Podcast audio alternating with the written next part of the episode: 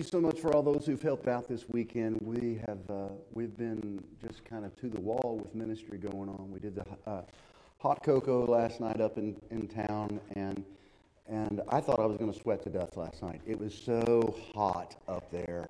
Um, oh my gosh! For those of you who help with the choir, thank you so much. For those who help with the cocoa, thank you. Uh, for those of you who helped, you were blessed. Uh, we gave out ski caps, gloves, um, and the thing that got so many of you is the kids came up last night. You all know, m- most of you know how cold it was. They came out without any hats on, without any gloves. And what we have is Walmart were, were good enough to give it to us. It was clearance stuff a couple of years pre-COVID. And every year we bring those out, and uh, a lot of kids went home last night with, with with warm heads and and warm hands. So I appreciate you guys doing that. And if you were a part of that, you were blessed. But but you blessed Chester last night. I, I thank you so much. I just thank you, ma'am, and I thank you for that. Wednesday night we lit up the Christmas tree down in in, the, in front of the gazebo, and uh, I'm struggling with some creep and crud in my chest. So I kind of kept my way uh, my, my my distance from everybody, and I'm over here on the side.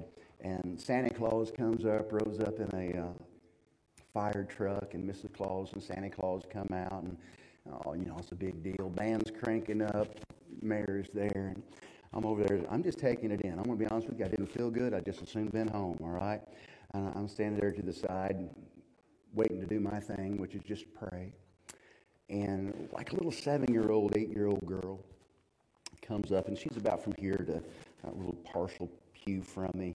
And she's about this tall. Her eyes just shine whenever Santa Claus comes walking down the aisle.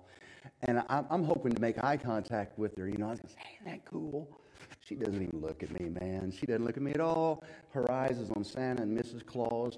Her mouth is agape. Her eyes are wide. And I begin to think about, I remember doing that. I remember being that kid. I mean, not a girl. I never had an issue with that, you know. But I remember looking at Santa Claus like, oh, man, I can't wait to get up on this dude's lap and tell him what I want, you know. And that's exactly what that little girl was doing. I mean, anybody in the world other than Santa Claus would not have got her attention. But, man, she was focused on him. And I thought, man, I miss being a kid at Christmas time. And I remember Irma Bombeck did a quote one time. She said, really the saddest thing in the world is to wake up on Christmas morning and not be a child. And I got that, man. When I looked at that little kid, I was like, man, I, I wish I had that wonder back. Uh, and when, when Missus Bombeck said that, I, I think she's right, but I think there's something I think there's something probably a little bit worse. It's when you hear the message of the Christ of Christmas and you don't receive it uh, like a child. Uh, you've you've probably seen paintings of Jesus and how he interacted with kids, and, and Jesus was a revolutionary. At, at that time, kids were seen and not heard. They were kind of kept at a distance, and apparently Jesus' ministry didn't have much of a uh, of a nursery program because uh, people started bringing their kids, you know, and that, that was kind of non-typical. And the disciples, again, this is the first century. You, you keep those kids at, at distance. Let them be seen and not heard. Mark chapter ten, verse thirteen says, people were bringing little children to Jesus to have him touch them, but the disciples rebuked him. They wanted Jesus to bless their kids. That's all that was going on. Uh, when Jesus saw this, Jesus was what? What would be a redneck translation of the word indignant? Can we go with ticked off? You comfortable with that? Jesus was angry. He said to them, y'all, let the little children come to me and don't hinder them, for the kingdom of God belongs to such as these. I tell you the truth, anyone who will not receive the kingdom of God like a child will never enter it. Now, I want you to notice Jesus, that Jesus doesn't say childlike faith. You don't see childlike faith in the New Testament. Childlike faith is a word that we've kind of uh, juxtaposed on that or projected onto it, so we'll have a better understanding of it. But Jesus doesn't say childlike faith. He says, come to me like a child. So come to me like a child. I tell you the truth, anyone who will receive the kingdom of God like a child will never enter it. And he took the children in his arms, put his hands on them, and he blessed them. Matthew eighteen, verse two and three. Jesus said he called a little child and had him set and had him stand among them. And he said, I tell you the truth, unless you change and become like one of these little children, you will not enter the kingdom of God. Again, you don't see that childlike faith mentioned anywhere. It's always Jesus saying, come to me like a child, with that child's sense of wonder and that child's sense of amazement and that awestruck look on that little girl's face like, he's here. Y'all, everyone, whether we realize it or not, we, we do act with faith, okay? We'll kind of uh, take that childlike faith from the side of it, because I do want to talk about faith. We we all have faith. Man, when you get in your car and you're on the road and you're going towards Sparta or wherever, and there's another car coming at you going sixty miles an hour with six foot in between you two, cousin, that's faith. We operate with faith every single day, whether we want to know it or not. When you order food from your favorite restaurant, you're hoping the person behind the counter makes your food right and doesn't do anything stupid. That's faith. And you've seen some of them people. It's a lot of faith. If you look at your weather on the phone, that app, you decide, hey, I need to put on a jacket, or maybe I need to take an umbrella with me. You're putting faith in that app that the weather forecast is going to be okay. We not, we understand what faith is. We operate with the level of faith every day. And you may have heard that phrase, having a faith like a child, or childlike faith in reference to Christ. Although the Bible doesn't use that term, I will tell you what the Bible does say about faith. The Bible says in the book of Hebrews chapter one, verse eleven, that faith is this. It's the confidence of things hoped for, and it's the assurance or the promise about what we don't yet see. We just receive it. Other than humbling ourselves, realizing who we are in the food chain, if you will, realizing that we're just babies, we're kids, we don't have all the answers. Other than coming to God humbly, how else do we come to Him like a child? What's the other building blocks that we have to have with us in order to do that? Well, number one, let me kind of let me tell you how I understand this verse. Uh, as as a dad, I've been around kids a little bit, and this is what I noticed. Number one, children will completely trust you. They're vulnerable because of their trust. Sometimes their trust is what gets them in, in trouble. And it's that trust that kids naturally have that makes them both vulnerable and awesome at the same time. You go up to a kid and you do this to them. You say, I got your nose. They'll believe it. And that's also what makes them awesome, because they have this tremendous amount of trust in you. Number two, what I know about kids is that they are question-asking machines. They'll talk about anything. It doesn't, it doesn't matter if they don't know anything about it. They'll just keep asking questions. They have a natural inclination to want to know how the world works. They have a natural inclination to want to know how things how things move. And, and so they'll ask questions. It doesn't matter where they're at. In fact, you could be with your kids, and they, you might be with your mother-in-law. Papa, how come you don't? Or, or Dad, how come you don't like? How come you don't like Mama? Whatever. What are you doing? Don't say that in front of them. Or your kids might say, how come you say that Mom acts like her mom in front of Mom? They just ask questions, always at the inappropriate time, but they're they're naturally curious. The Bible says, hey, man, try that out. James one five says, if any of you lacks wisdom, let him do what? Ask. Ask God the questions you have. Perhaps we should ask more questions of God. Now, the more questions we ask, the more we're compelled. And here's the thing. The more questions we ask, the more compelled we are to get in Scripture and get the answer. The more questions we have, the more compelled we are to get into the Word to see what the relevance is and how it plays into our lives. The more we ask those questions, we dig into the Word of God, and we get to test drive these things out for ourselves once we know what the Word of God says. Number three. Uh, you don't ever have to wonder what a child wants, because they'll tell you.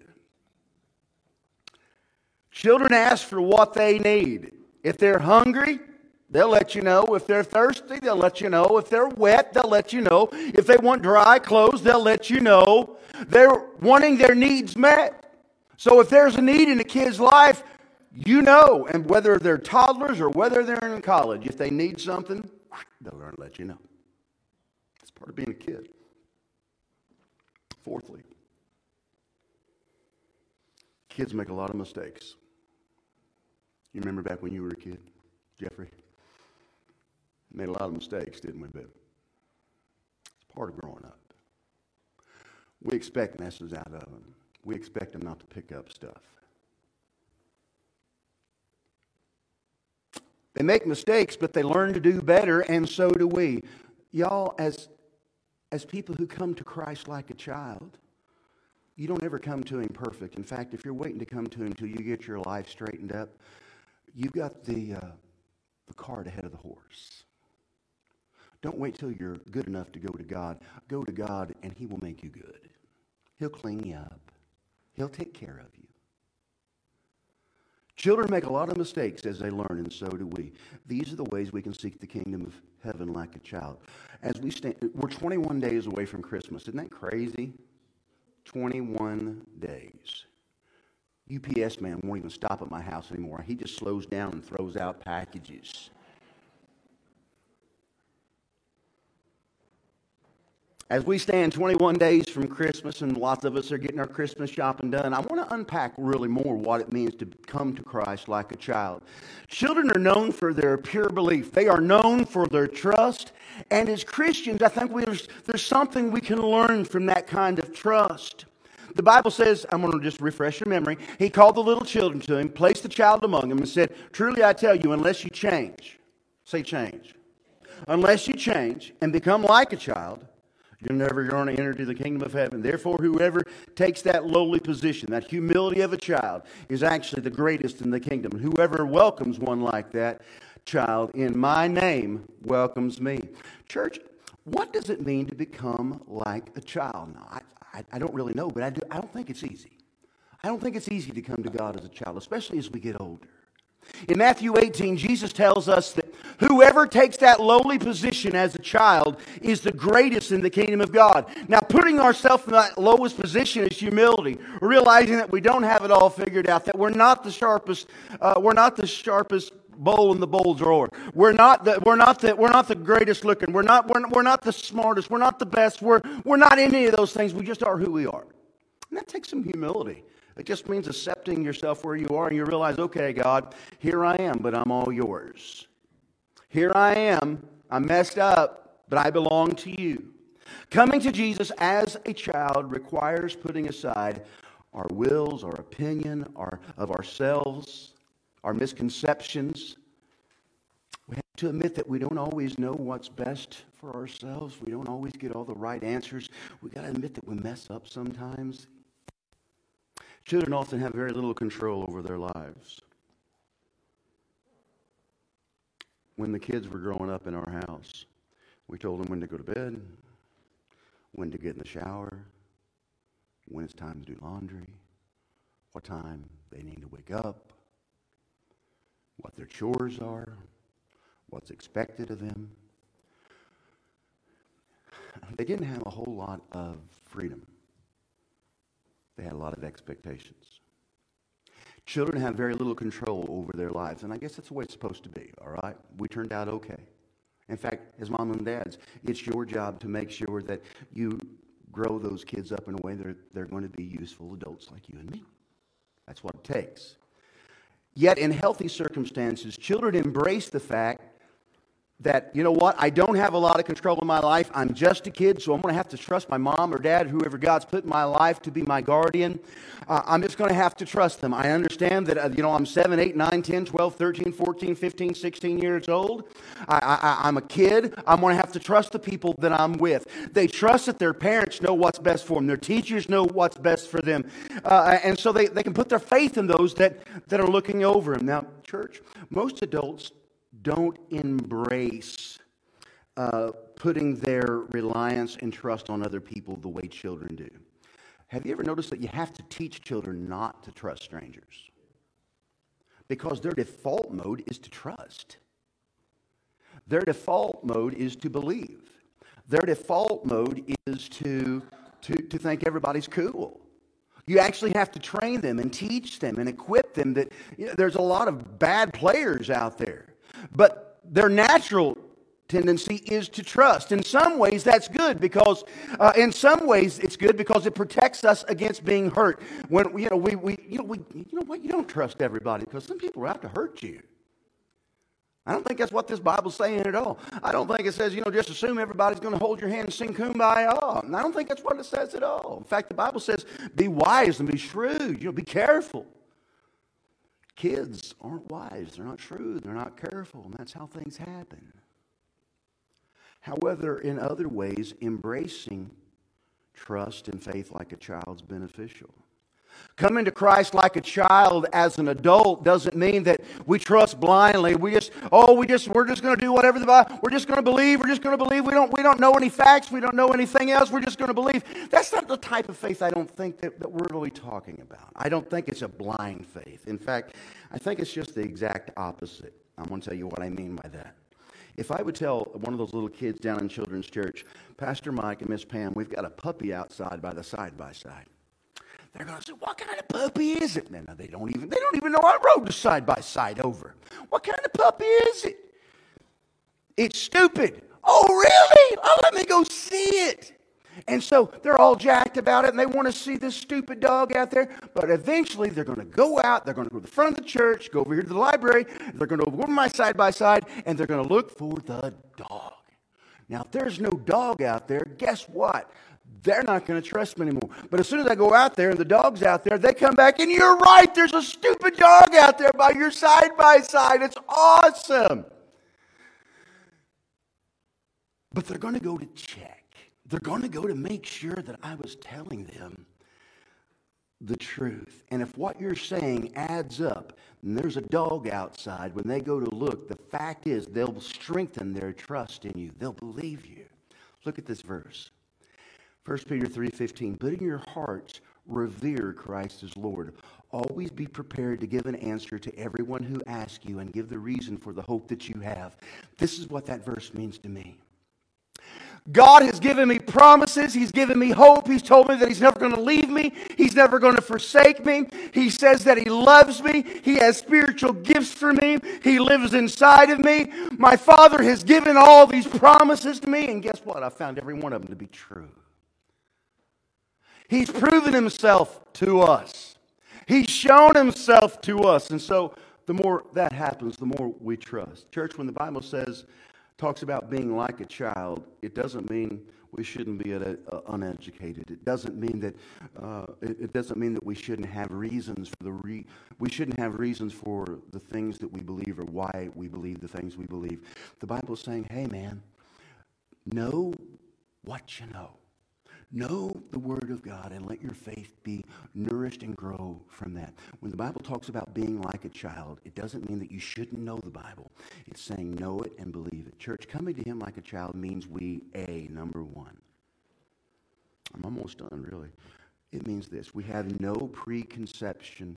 We have no preconception of reality. Now, that's fancy. What's that mean? You ever notice how kids, they're okay with magic? Kids believe in magic. Doesn't have to make sense to them. They don't have to figure it all out. Kids are predisposed to believe in the impossible. Kids are predisposed to believe in the improbable. Kids believe things that adults would never believe because that is who they are. They believe in magic. In fact, they expect magic. Now, Brother Mike, what are you saying about magic? I'm not talking about that. What I'm saying is this. When the impossible happens in a child's life, they're cool with it. They'll just go on. When a miracle happens in a kid's life, cool. What next? They operate where they don't have to understand everything. They don't have any preconceived idea of reality. They're just operating in a sense of wonder and awe. Church, have you read the Bible of the God that you and I serve? The one that spoke creation into existence? The one that parted the Red Sea? The, the, the one that... The, the one that turned water into wine, the one that raised the dead, the one that healed the blind. Church, we serve a God that has done some crazy things. And guess what? I'm okay with that because I believe every word of it. I don't have to figure it out. I don't have to think that somehow the world went through a natural process and there was dry land on the Red Sea and things like that. I remember being in a class in college that said the Red Sea was actually translated, uh, tr- should have been translated Reed Sea, because the part that they think that Moses only went in was about six to eight inches deep when they went over, so it wasn't that big of a deal. I'm going to tell you what immediately spoke in my spirit was this. Praise God. If God drowned all the Egyptians in a sea, wouldn't it be cool if it just happened in six inches of water? That's a bigger miracle to me. I don't got to know it all. I believe it all. Because you see, my reality is not based upon what I see here in these dimensions, because my my my, my reality is, is on the other side. This place is not my home. Heaven is my home. So, do I believe in miracles, cousin? I count on miracles. I have to have them in my occupation. I have to have them. And when, when something incredible or improbable happens to a kid, they're cool with it. Let me remind you something. Nothing is impossible with our God. Nothing. Cancer can be cured. Diabetes could be cured. Can be cured. Broken relationships can be mended. Addiction can be broken. That's our God. So a kid has no preconception of reality. To them, everything's possible. What about you, Christian? Everything possible to you? That's what it means. Come to him like a child. Secondly, most kids know how to accept a gift. Give a kid a gift, and, and, and very few of them will say, oh, I don't deserve this. Please give this to somebody else who really needs it. I've not seen that happen. They take it, and man, paper is flying everywhere, bows and ribbons, elbows and knees, and, and man, they're jacked, and they're getting that. Woo! They don't say, oh, I didn't need it, or I don't deserve it. They say, woo, thank you so much. Kids are born dependent at birth, and they receive gladly uh, with an unself-conscious uh, uh, spirit to them. They don't debate whether they deserve it or whether they're worthy of it or what the etiquette of of of, uh, of uh, reciprocation would be. Oh, let me get you something now. Uh, they just receive the gift and say, oh, that's awesome. How do you respond when God gives you a gift? Oh, I don't deserve it. Oh, I give it to somebody else, Lord, who needs it. I got a feeling that our Heavenly Father says, just open the gift and smile and say thank you. Yeah. Just enjoy it. If I gave you what you deserved, you wouldn't have much, Mike. I'm giving it to you because you're my kid and I love you. And all I want you to do is say thanks and enjoy it. So, come to him like a child means you have no fixed preconception of reality. That doesn't mean you're living in a fairy tale land. It just means you serve a God that's bigger than anything that you're going to, you're going to deal with. Know how to accept a gift. Thank you, Lord. Number three, know how to trust. Kids know how to trust. Um, Mom and I grew up, we raised our kids right across the road. It's cool. This has been a blessing. Preachers do not get the... Very few preachers get an opportunity to raise their family at one church, okay? And that was kind of our goal, and you guys have helped, you guys have let us do that. Thank you so much. Uh, I feel sorry for those preachers' kids that go from church to church to church. It's not cool. Um, but every Sunday morning or Wednesday night or whenever, Sunday nights, uh, when, our, when, our, when we would come to church, the rule was when we got to the road over there on the other side of State Street to come over to church, our kids would have to hold our hands. They don't get in the road until you hold our hands. So Mom or I are there, and we'll, we'll take you across. Um, there's big trucks coming through here, moving, haul and tail. Uh, cars come through here, haul and tail. Uh, but regardless of how quick or heavy the traffic was, whenever those kids were there by us and we were holding their hands, they could care less. In fact, when they were holding our hands, they wouldn't even bother looking. And we're looking, and we'll take them across the road. They didn't know how much traffic was going. They didn't how, know how close the traffic was. They didn't know how fast it was moving. They could have cared less. That's okay, because I've got Mom or Dad's hand. Church. They trust. They trusted Mom and Dad. They're going to take care of me. I want you to think about between you and God. You know what kind of stuff's flying down the roads in your life. Maybe it's addiction. Maybe it's bankruptcy. Maybe it's disease. Maybe it's maybe it's the threat of divorce. Maybe it's the threat of unemployment. Maybe it's the threat of not having anything for your kids for Christmas. Maybe you don't get along with your kids and you don't know how things are going to go this year. Maybe you buried a spouse recently, but you've got all this stuff and going on in your life, and you're just scared to death. And I don't know how I'm going to make it to the other side. God said, hey, don't worry about it. I can see both sides. Just put your hand in mine. I'll walk you across. Friends, I think that's kind of the things that Jesus is talking about. To come to him like a child.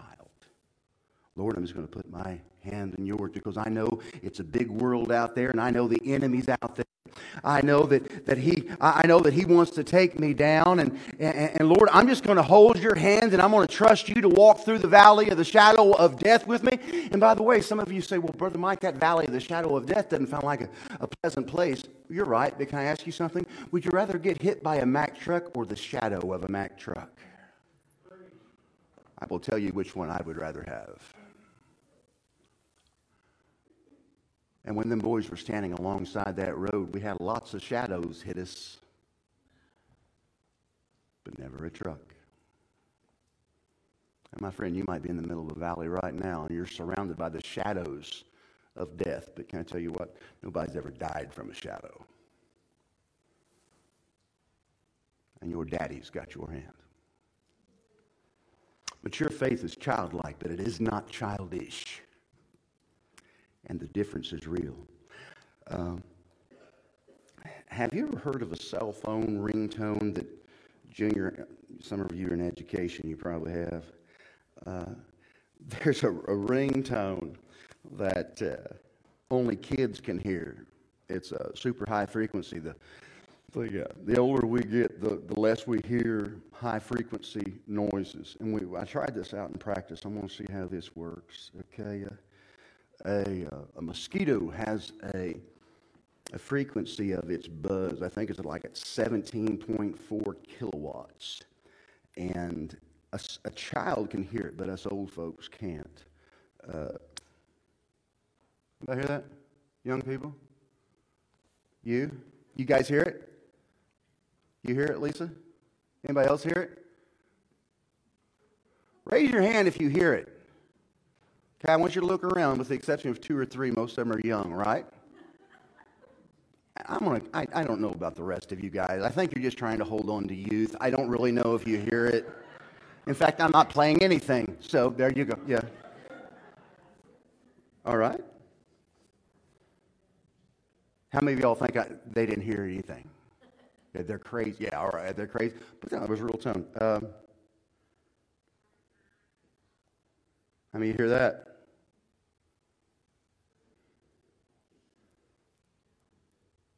All right, everybody should hear this. Okay. Still hear it? It's off. I'm lying. I'm lying. I'm lying. Off. What happens is those those tones, like at seventeen point four and below, that young kids, seventeen point four kilowatts, uh, the young kids can hear it, but us older people can't. What they're doing in study hall and school, they'll make their ringtone that mosquito thing. So the teacher can't hear them, but they can hear it in class, and they're getting texts and things, and the teacher's totally oblivious to it. Pretty cool. Yeah, that's smart thinking, man. That's smart. Uh, but when you're younger, you hear those high-frequency tones better.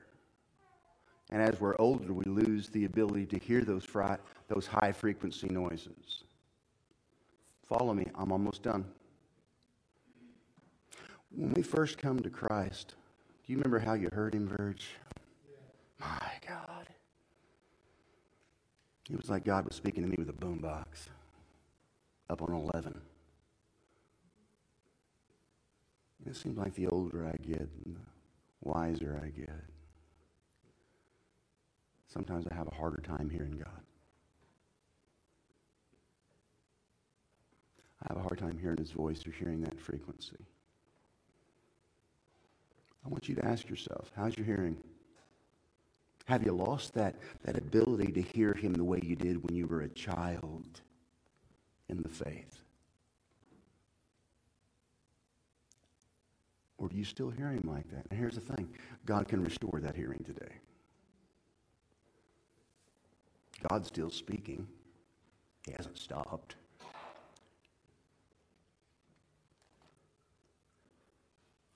Just as our ability to detect the sounds of high frequency deteriorates as we get older, our sensitivity to that spiritual frequency sometimes also gets diminished.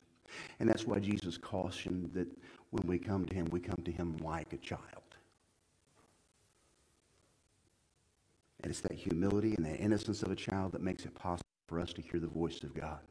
So we either come to God early in life, so where we can hear him, we don't have all these distractions. How many of you got saved before you were? How many of you got saved under the age of sixteen? Raise your hand. Good and proud. Look around. How many of you got saved below, uh, under the age of sixteen? All right, you can put them down. Uh, do you see them? How many of you got saved after sixteen? How many of you got saved after thirty? Three, four, five. The older we get. The older we get, the less likely we are to hear. He called a little child to him and placed the child among them and said, "Y'all, truly I tell you, unless you change and become like little children, you'll never enter the kingdom of heaven. Therefore, whoever takes the lowly position of this child is the greatest in the kingdom of heaven." What can you do this week to become more like a child in your relationship with God? Maybe some of you need to start believing in miracles. Expect them. You just need to start expecting God to start moving in your life in a powerful way, in a way you can understand, a way you can't track, a way you can't quantify. It just is. Some of you need to trust God. You need to stay close to him. You need to cling to him. You need to embrace him. You need to hold his hand. Some of you need to learn how to accept the gifts God's given you with joy. Stop beating yourself up. Stop beating yourself up over God being good to you. He wants you to be blessed. And even when things aren't well in your life, he still loves you. Even when things aren't going perfect, he still loves you. So learn how to accept the gifts with joy, with smile, and with thanksgiving. I'd like to ask you to would bow your heads and close your eyes as my team comes forward and we go into the next part of the service. Oh, my dear friends, this morning, what do you need to do this week to become more childlike in your relationship to him? Some of you need to embrace the fact that miracles happen. They do happen, and God has a miracle for you. Expect it. Some of you need to double down on trusting God. It means you stay close to him. You put your hand in his hand. It means you trust him to take you across the road. It means you, you trust him to keep you out of the line of the Mack trucks. Some of you just need to say thank you for what God's given you. You need to say thank you for the gift you've given me, Lord, with joy, a smile on your face, and thank him for it. Almighty God, as we come to you right now, I just pray that we would, we would make a, a concentrated, concerted effort on to be more childlike with you, with the way we trust you, with the way we embrace you, the way we worship, and the way we serve, and the way we love you. Father, great are you. And Father, you're so great, you're in us, and you're greater than anything out there in the world. And so, Pop, I just pray that we would embrace you for all that you are. And it's in Christ's name we pray. And the church said, amen.